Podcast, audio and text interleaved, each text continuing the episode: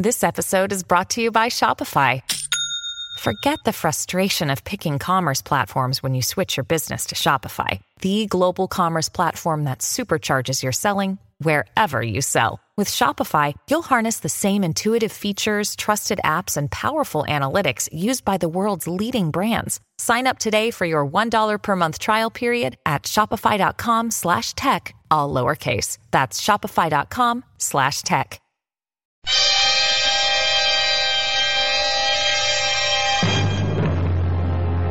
El estallido sacudió a la fábrica de azúcar como un terremoto. Instantes después, todas las dependencias fueron invadidas por un torrente espeso, aromático, que arrastró muebles y personas a través de puertas y ventanas hacia afuera. Michael Carreras, un contador, se encontró flotando calle abajo y aún sentado en su silla de trabajo en aquella catarata dulzona que lo depositó sano y salvo, pero empegostado tres cuadras más abajo.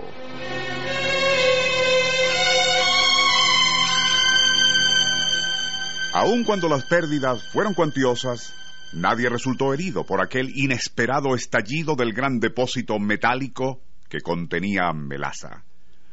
Lo ocurrido en Gering, Nebraska, el primero de abril de 1989, recordó a muchos en los Estados Unidos otro evento parecido, pero mucho más espectacular que tuvo lugar en Boston un 15 de enero de 1919.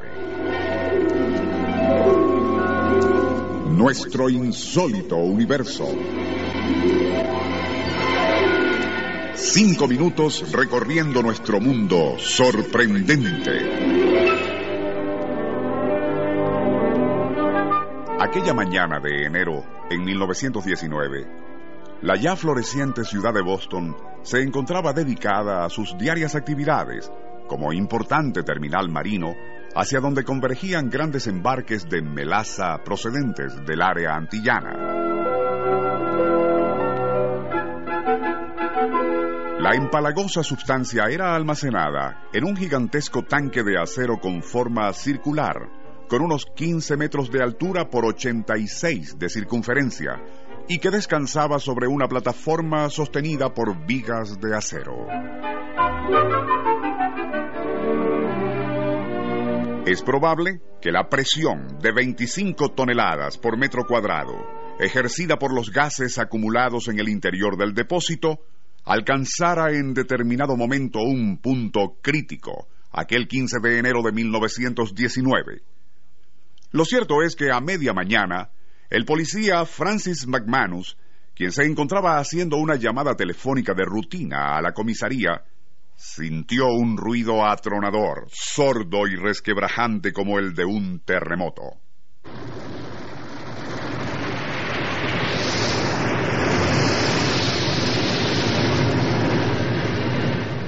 Soltando el teléfono miró hacia el norte y la sorpresa se tornó en pavor. Por una de las principales avenidas del barrio norte avanzaba un torrente de algo que parecía lava volcánica de color marrón.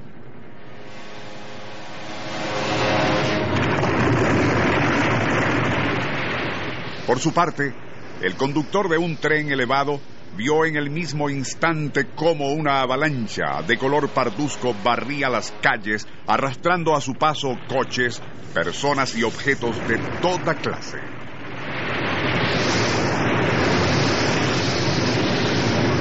Antes de que pudiera reaccionar, aquella monstruosidad alcanzó a las bases de la estructura que sostenía la plataforma del elevado, impactando con tal fuerza contra los pilares de acero que los dobló haciendo descarrilar al tren.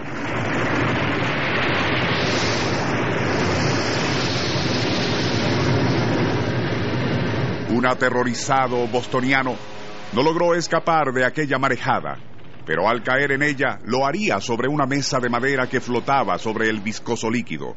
Fue así como, tripulando aquella improvisada balsa, viajó hasta el mar, donde fue rescatado, bien pegajoso, pero vivo. Comenzando la tarde de aquel memorable 15 de enero, el derrame de melaza, que había causado pánico, destrucción y pérdidas por docenas de millones de dólares, así como 200 víctimas e incontables heridos, se detuvo.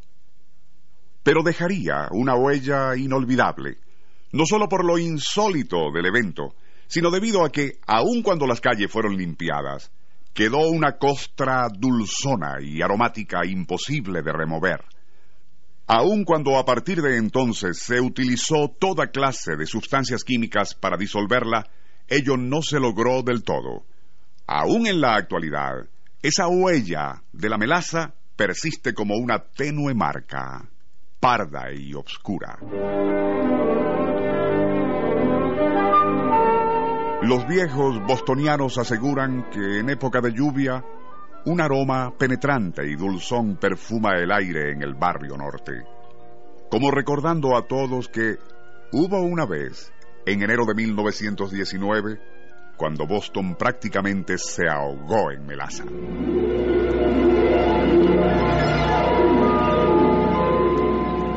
Nuestro insólito universo. Email insólitouniverso.hotmail.com Autor y productor Rafael Silva. Apoyo técnico José Soruco y Francisco Enrique Mijares. Les narró Porfirio Torres.